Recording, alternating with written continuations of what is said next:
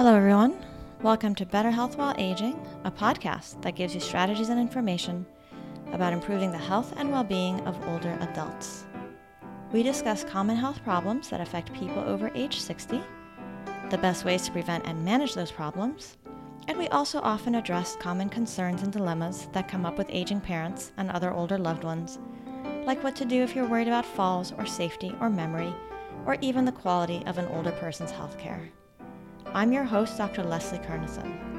I'm a practicing geriatrician, so that means I'm a medical doctor specializing in geriatrics, which is the art and science of modifying healthcare so that it works better for older people and for their families.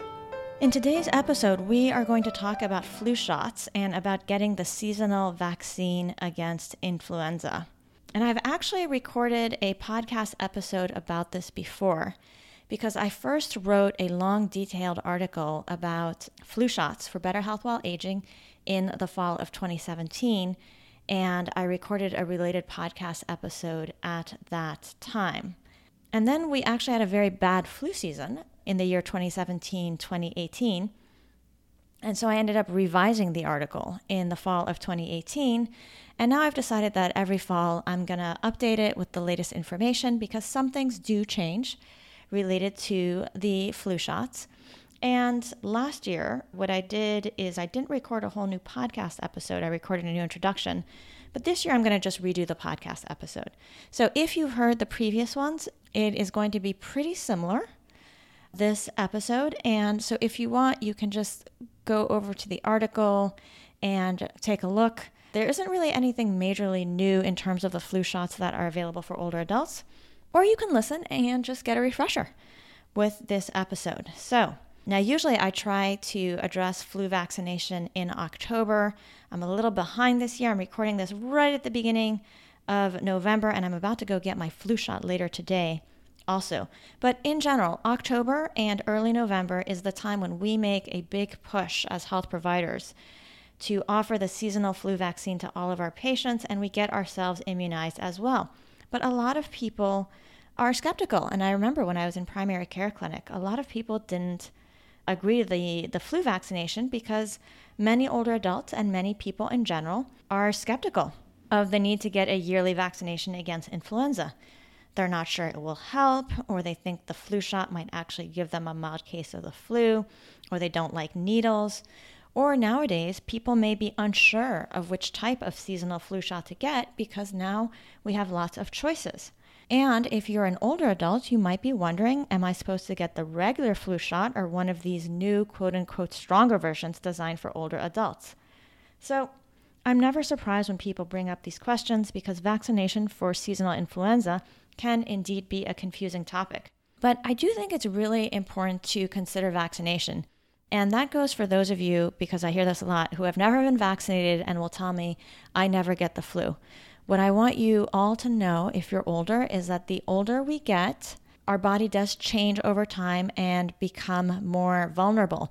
So, even if you had a very robust immune system before, uh, it is going to be less robust and strong as you get older. So, I think it's always just worth reconsidering and reviewing the information. And that's what I'm hoping to provide you with during this episode. So, why do I recommend influenza vaccination? Well, another common thing that I hear is I had the flu, it wasn't that bad. Well, it's true that every year millions of people get influenza, and for most of them, it's a, a miserable few days, but it's completely manageable. However, for a minority of people, they will become sick enough from influenza that they'll be hospitalized or even die. So, Generally, depending on the year, the Center for Disease Control, the CDC, estimates that every year influenza affects 9 to 60 million Americans and that it causes 140,000 to 710 hospitalizations and that it results in 12,000 to 56,000 deaths. Now, you may be wondering why is there this range? And that's because every year the flu kind of affects us differently. In some years, the flu virus is really strong or tends to provoke a really strong illness response in people. And one of the most you know, famous examples of that is that influenza pandemic that happened in the early 20th centuries when literally millions of people, many of whom were younger adults, got sick and died of the flu. So we do have some years when the flu is just particularly what we would call virulent. And then it's also a question of to what extent did it spread through the population. And that can be in part related to how well that year's flu vaccine matched up to the flu that was circulating. So, in terms of our recent flu seasons, two years ago, 2017, 2018, we had an exceptionally severe flu season. And the CDC estimates that we had 80,000 deaths that year related to the flu, whereas the usual range is 12,000 to 56,000 deaths. Now, I'm recording this in November of 2019, so you may be wondering about last year's flu season. Well, it wasn't as bad as the year before, but it still wasn't trivial. The CDC is still crunching its numbers, but they estimate that there were 36,000 to 60,000 flu deaths. So that's still on the high side of what we would expect for a usual flu season. Now, I mentioned the flu pandemic of the early 20th century a moment ago, but that one was unusual because there were so many younger people who got very sick and died. And usually, the people who are most likely to get sick and die from the flu are actually people who have less strong immune systems. So that means younger children, older adults, people with chronic illnesses, people who have a suppressed immune system. I'm sometimes asked, you know, if you're immune suppressed, are you supposed to get a flu shot? The CDC's recommendation is yes, those people are at higher risk and they're supposed to be a priority for immunization. Because at the population level, the flu can make so many people sick enough to be hospitalized and possibly die. I do agree with the CDC's recommendation that everyone over the age of six months should get a seasonal flu vaccine or at least seriously consider it. And again, I'm going to go later today to get it. And I'm a healthy woman in my 40s. I'm not that concerned about getting dangerously ill from influenza. I mean, it's always possible, but it would have to be probably an exceptionally severe flu year for that to happen. But mostly I get my yearly flu shot because I especially want to minimize my chance of getting sick.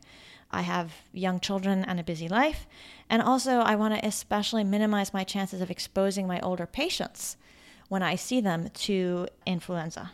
Now, I do feel like I'm a little late. Usually, I would have gone earlier in October. I had some things come up. And we recommend October because the flu season usually starts in earnest in November, and it does take your body about two weeks to respond to the flu vaccine and build up the antibodies that are going to be protecting you. But if you listen to this episode later in the winter and you're wondering, is it too late to be vaccinated? The answer is really that it's supposed to be never too late, I think, until it's really late in the spring. And so whenever you get around to it is is good. So, now here's what I'm going to cover in the rest of this episode. I want to start by reviewing quickly the basics of influenza and vaccination against the flu, how it makes people sick, and how the vaccine protects people. And then I'm going to talk about what you should know about flu shots that are designed for older adults. And I'll talk about which flu vaccine is probably best for most older adults. And then I'll finish by talking about what you can do if your older parent or relative is unwilling or unable to get vaccinated. So let's get started. I'm going to start with the question what exactly is influenza? And then we'll go from there. So, what is influenza? Influenza, also commonly called the flu, is a contagious respiratory viral illness. So, it's caused by a virus and it tends to focus on your respiratory tract. So, that means the part of your body that are involved with breathing, that means your nose, your upper airway, and it can go down into the lower part of your airways, down in the lungs. And there are actually two types of influenza viruses. They're called influenza A and influenza B. And so, now what kind of symptoms do people get when they have influenza? The most common symptoms are to have a sore throat, a stuffy nose, cough, fever, and body aches. So, it's very similar to a cold, just much, much worse usually. And then the body aches are something that we don't usually see as much in most run of the mill cold viruses. And in the northern hemisphere, influenza is most common in the winter months, and the peak influenza activity usually occurs sometime between December and February. But in some years, it can uh, keep going as late as May. Now, like many viral illnesses and other illnesses, there's really a spectrum of how badly people are affected. And how badly somebody gets sick depends on both the person themselves and the state of their immune system and the body. And then it also depends, again, on that year, just how, uh, what we would say, virulent is the influenza virus that is going around. And maybe I should say viruses, because again, we have, you know, A and B. So, most people who catch the flu and get sick experience what we call uncomplicated influenza. So, that means you again get those symptoms that are similar but worse than a bad cold. So, you'll have a sore throat, stuffy nose, cough, fever, body aches. And after several days, it eventually gets better. Now, not everybody has the body aches and feels that violently ill. Uh, it turns out that some people will be infected with the flu virus and they'll have just really mild symptoms. And some of them don't even have any symptoms at all. And it's even been found that some of those people will shed virus and not actually manifest the illness. So it's really variable. But then there are some people who, along with getting the sore throats, the fever, the cough and cold symptoms, they'll actually get other more serious illness symptoms. So we call this complications of influenza, and we call this a complicated case of influenza.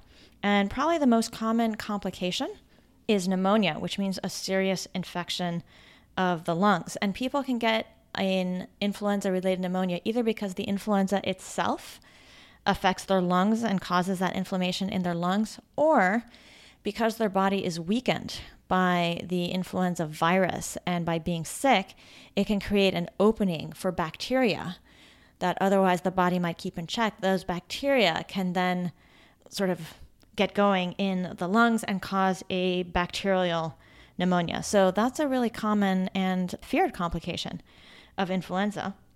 But there are also other complications that we know about. And one thing that has definitely been noted is that when people are sick from influenza, if they have pre existing chronic conditions affecting their heart and lungs, they seem to be more likely to develop a flare up or worsening of those chronic conditions. So, people who have conditions such as chronic obstructive pulmonary disease or heart failure, those often get worse when people have influenza, and so they can be hospitalized with that. So, in this episode, I'm not going to cover the details of exactly how the flu is diagnosed or treated, but in the related article, there are links to CDC pages that go into this in depth. So, in short, when people are infected with influenza, most of them will have the symptoms similar to a bad cold and a miserable few days. Uh, some of them will have mild symptoms or might even be infected and just shed the virus and not have symptoms. And then some people will get extremely sick and the people who are likely to get very sick with a pneumonia or with a worsening of their chronic illnesses are people who are older and who have weakened immune systems or who have chronic illnesses as well. Now, let's talk about how vaccination helps with all this. How does it protect one from the flu and how effective is it? So, the way the flu vaccine works is pretty much the way most vaccines work. It stimulates the body's immune system to create antibodies to influenza. Now, the tricky thing about influenza and the reason why we have to vaccinate every year, whereas we, for most uh, vaccines, we don't do it every year, is that the influenza vaccine has a tendency to mutate and constantly be shuffling the proteins that it has on the outside of the virus. Um, so that means that if your body creates antibodies to the flu one year, by the time the next year rolls around, the influenza virus will have shuffled the proteins on the outside, and your antibodies that you had from last year won't work very well. And that's a problem because we fight off infections much more quickly and effectively if we have pre existing antibodies. If we don't have the matching antibodies, then it takes longer for our immune system to figure out how to fight that new virus or bacterium. So, we do have to currently do yearly influenza vaccines because the vaccines target those proteins on the outside that are constantly shifting. There is ongoing research into a more, you know, quote unquote, permanent influenza vaccine that would target some part of the virus that's not constantly changing, but that's still in development. So, how do we know in that case what to put in the vaccine? So, the CDC and the World Health Organization have squads of scientists whose job it is to study the currently circulating strains of influenza and to make predictions about which ones are most likely to be uh, coming to the northern hemisphere or the southern hemisphere, depending on the season. And they use that to make recommendations to the vaccine manufacturers about which proteins should be included in the vaccine. And so then the vaccine manufacturers get going in the spring, creating, manufacturing a vaccine that will stimulate antibodies against the strain that they're expecting. And then those vaccines become available usually uh, for the Northern Hemisphere in September. So the thing is, you know, the scientists are all very qualified and they have good methods, but they are making an educated guess. And sometimes their prediction works out really well. Often it's pretty decent. And every now and then, the influenza that shows up is very different than what we were expecting. And so, in that case, that would be a year when the vaccine was not very well matched to the circulating flu. So, this is one of the reasons why the protection from the flu vaccine is variable, is because it's dependent on the prediction that the researchers made and how well their prediction matched the flu viruses that showed up. So the CDC estimates that when the vaccine is well matched to the circulating viruses, flu vaccination reduces your risk of flu illness by 40 to 60% for the population. So it's important to realize it's not a slam dunk, right? So even if it's a good match, you still could get sick from the flu. However, they also think that if the vaccine was a good match and you do get sick, you aren't going to get as sick. So now let's talk about, you know, just which vaccine to get because if you've looked into it all, you've probably noticed that there are several different types of flu vaccine available. So in the show notes, I'll post a link to the CDC page listing this year's vaccines, but I counted last week and there are currently 8 vaccines that are available for adults and older adults right now.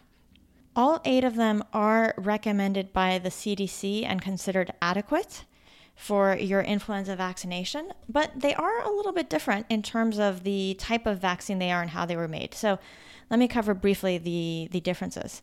Uh, so, first of all, there's trivalent flu vaccine versus quadrivalent flu vaccines. And basically, the uh, whether it's tri or quad is determined by whether these protect against three strains of influenza or four strains of influenza. So, trivalent uh, influenza vaccines have been around for longer. They protected against two strains of influenza A and one of influenza B. But uh, these days, um, most vaccines are now moving towards being quadrivalent. So almost everything that is a quote standard dose vaccine right now is a quadrivalent vaccine. But that is just for standard dose. So now let's also talk about standard dose versus high dose. So, several years ago, they came out with a high dose trivalent flu vaccine. And what the high dose means is that it contains a larger amount of influenza proteins. And so that stimulates the immune system better. And that's important because if, a, if an immune system is weaker, and people have weaker immune systems, either if they're chronically ill or if they're on medications that affect their immune system, but also if they are older, because as we get older, most things in our body work less well than they did when they were younger, and the immune system is one of those things. So, what they found is that for a weaker immune system, you really need to give it a bigger package of proteins to get the response that you need to make enough antibodies. So, I'm going to talk more about vaccines for older adults in a moment, but that's what they mean when they say high dose is just is there more virus proteins in the dose? And then there's another type of vaccine which contains an adjuvant. So, this is an alternative way to stimulate a weakened immune system. You can either give a larger dose of the proteins that you want the immune system to react to, or you can include an adjuvant, which is basically an additive designed to kind of stimulate the immune system. You know, in a way, it's almost like a little irritant for the immune system. And they found that if you add this additive, the immune system gets revved up more and has more of a response. So basically, if you want to stimulate more of an immune system response, especially if an immune system is weakened, you can either put in a bigger dose of what you want the immune system to respond to, or you can use an additive that stimulates and gooses the immune system to respond more strongly to the virus proteins. So let me now focus on what you should know about flu shots specifically for older adults, because you've probably heard that there are a few flu shots for older adults. And related to this is the question of is the flu vaccine actually effective for older adults? Because sometimes people have heard, and sometimes other experts or health professionals have said that the flu shot doesn't work in older people. So there is a grain of truth to this, but it's not entirely correct. Uh, so what is true is that a standard flu vaccine, so a flu vaccine with you know the standard dose that doesn't have either a higher dose or a little extra something in it to stimulate the immune system, it does work less well in older adults. And the reason for this is again, as people age, their immune system ages as well, and it becomes less responsive and vigorous.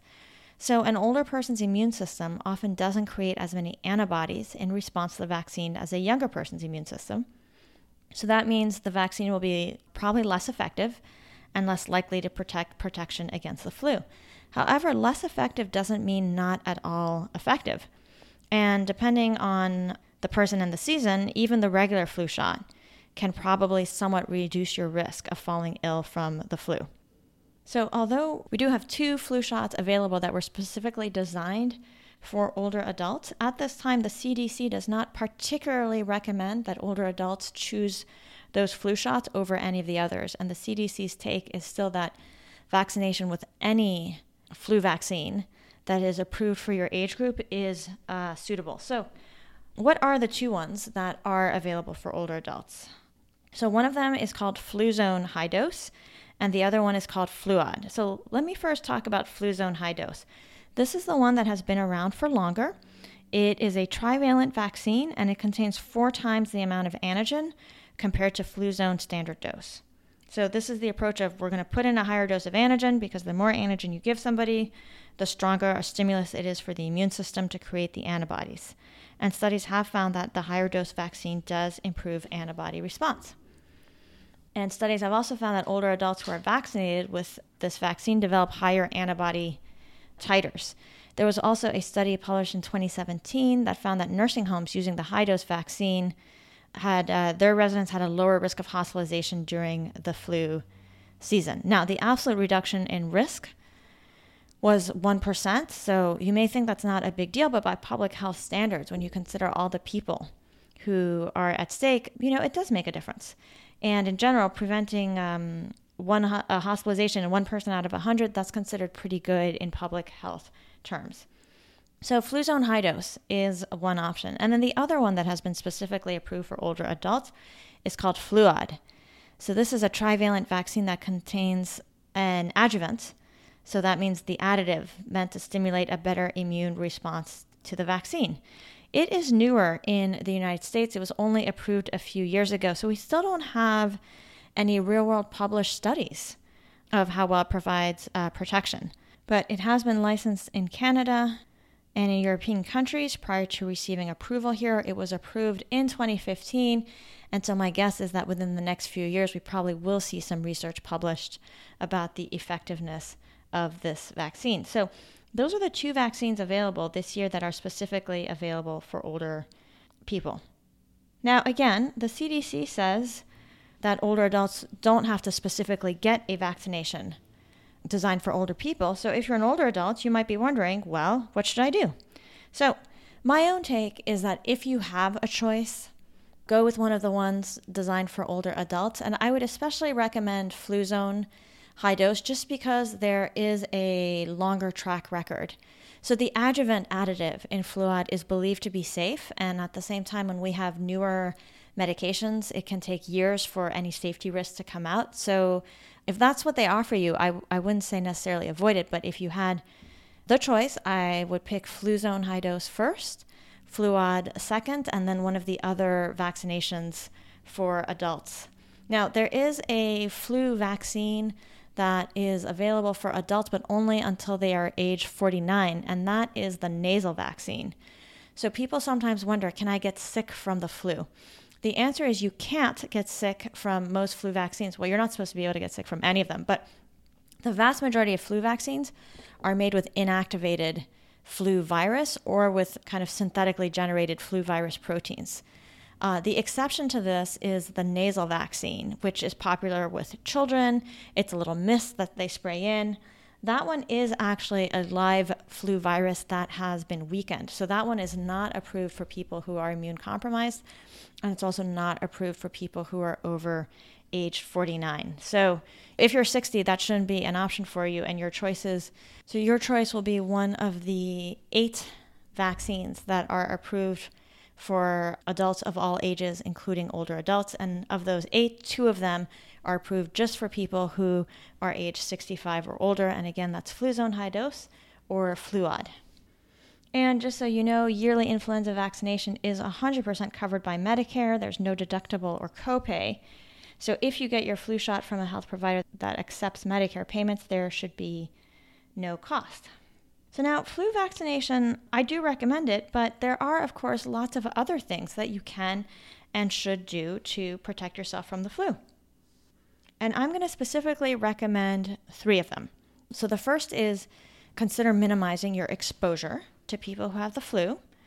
The second is bolstering your immune system in whatever ways you can.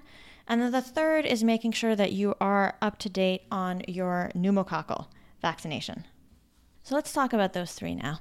So, first of all, how do you minimize your exposure to flu virus? Well, to address this, it's important to understand how people get exposed to influenza and get sick from it in the first place. So, influenza is actually mostly transmitted through breathing in of air droplets that contain influenza virus. So, you know how when people have the flu, they're coughing and speaking? When people speak or cough, especially when they cough, but even when they speak, they project little microscopic droplets of water into the air, and those contain influenza vaccine. And so people who then come into that space and breathe in will breathe in the influenza vaccine into their lungs. People might also get influenza vaccine on their hands, and then if they touch their nose or mouth, they can also transmit the influenza vaccine. To avoid breathing in droplets with influenza vaccine, you need to either not be around people who might have influenza. so if you're homebound and not getting out very much, then that means that your main exposure will be from people who come in. And that's again why I think it's really important to consider getting vaccinated if you are somebody who is coming into the living space of a frail older person. Or if you are going to go out, if you want to be uh, really diligent about minimizing your exposure, then you would think about wearing a mask actually over your face that would keep you from breathing in the droplets that might have influenza. Now, people sometimes wonder if they should worry about household surfaces and Kleenexes. So, influenza viruses, as best we can tell, can survive on household surfaces, but not for a super long time. They think they can survive on hard surfaces for up to a day. They don't survive very well, as far as we can tell, on soft surfaces such as bed sheets or Kleenexes. So, based on all this, I would say you know the best ways to minimize exposure are avoid exposure to people who may have influenza, clean your household surfaces, especially hard surfaces such as counters, and then especially if somebody living in the house has been sick, you want to be careful about spending too much time near that person. You want to wash your hands often, especially before touching your eyes, nose, or mouth. You could consider a face mask if you wanted to. So when people tell me, you know, my elderly mother is homebound and can barely get out, how can I get her a flu shot? Again, I remind people that, well, what's probably more important is you doing what you can to minimize having the flu. Uh, and if you are sick, is to be careful about spending too much time near your mother. So now let's go to the other thing we mentioned, which is bolstering your immune system. So bolstering your immune system means equipping yourself so that if you are exposed to get to the influenza virus, you'll be less likely to get sick or less likely to get very sick. So how can you do that? So, as I mentioned before, how sick people get does depend on the individual person, how strong their immune system is, and how good their underlying health is. So, if people are feeling pretty good and their immune system is feeling pretty good, they have a much better ability to fight off the, uh, the virus. So, to bolster your immune system, so the very best way is to be vaccinated, I would say, against the flu. Uh, and to have those antibodies already prepared. But then the next best after that is to take care of your health and body. And I'll post a link in the show notes to a Harvard Health article on the immune system, but they're really kind of healthy living basics, you know, getting adequate sleep, avoiding chronic stress, not smoking, and so forth.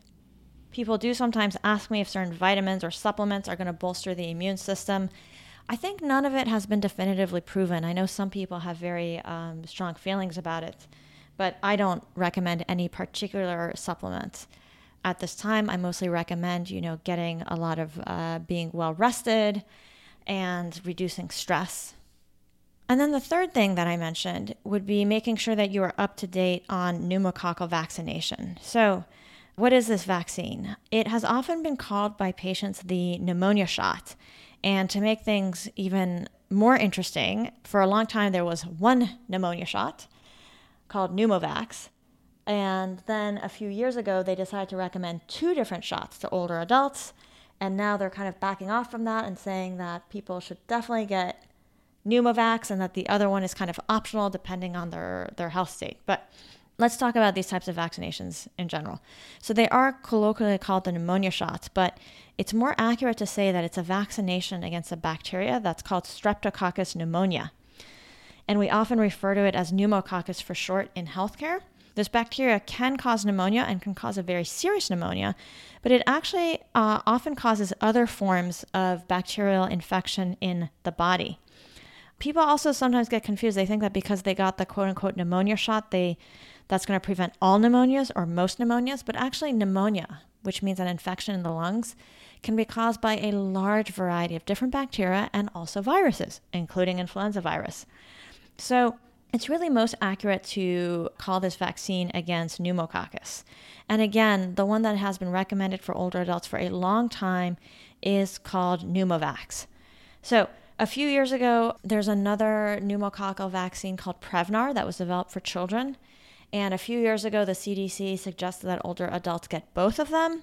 And now it looks like they're backing off from that. So, right now, my recommendation if you want to check into pneumococcal vaccination is to check with your health provider and find out which, if any, of those vaccines you have had. And if you haven't had Pneumovax, the one that's been around for a long time, it's to consider getting vaccinated for that because there is research and evidence suggesting that people who have been vaccinated against pneumococcus are less likely to get hospitalized or die during influenza season.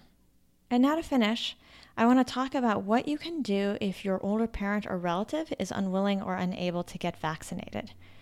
So I hear about this a lot from family members that my mom is refusing. She says she's had the flu before, that it's not that bad, that she doesn't like needles, or she thinks it will give her the flu, or she's worried about side effects of the flu, which, by the way, are mostly just a sore arm. You don't actually get the flu from the flu shot.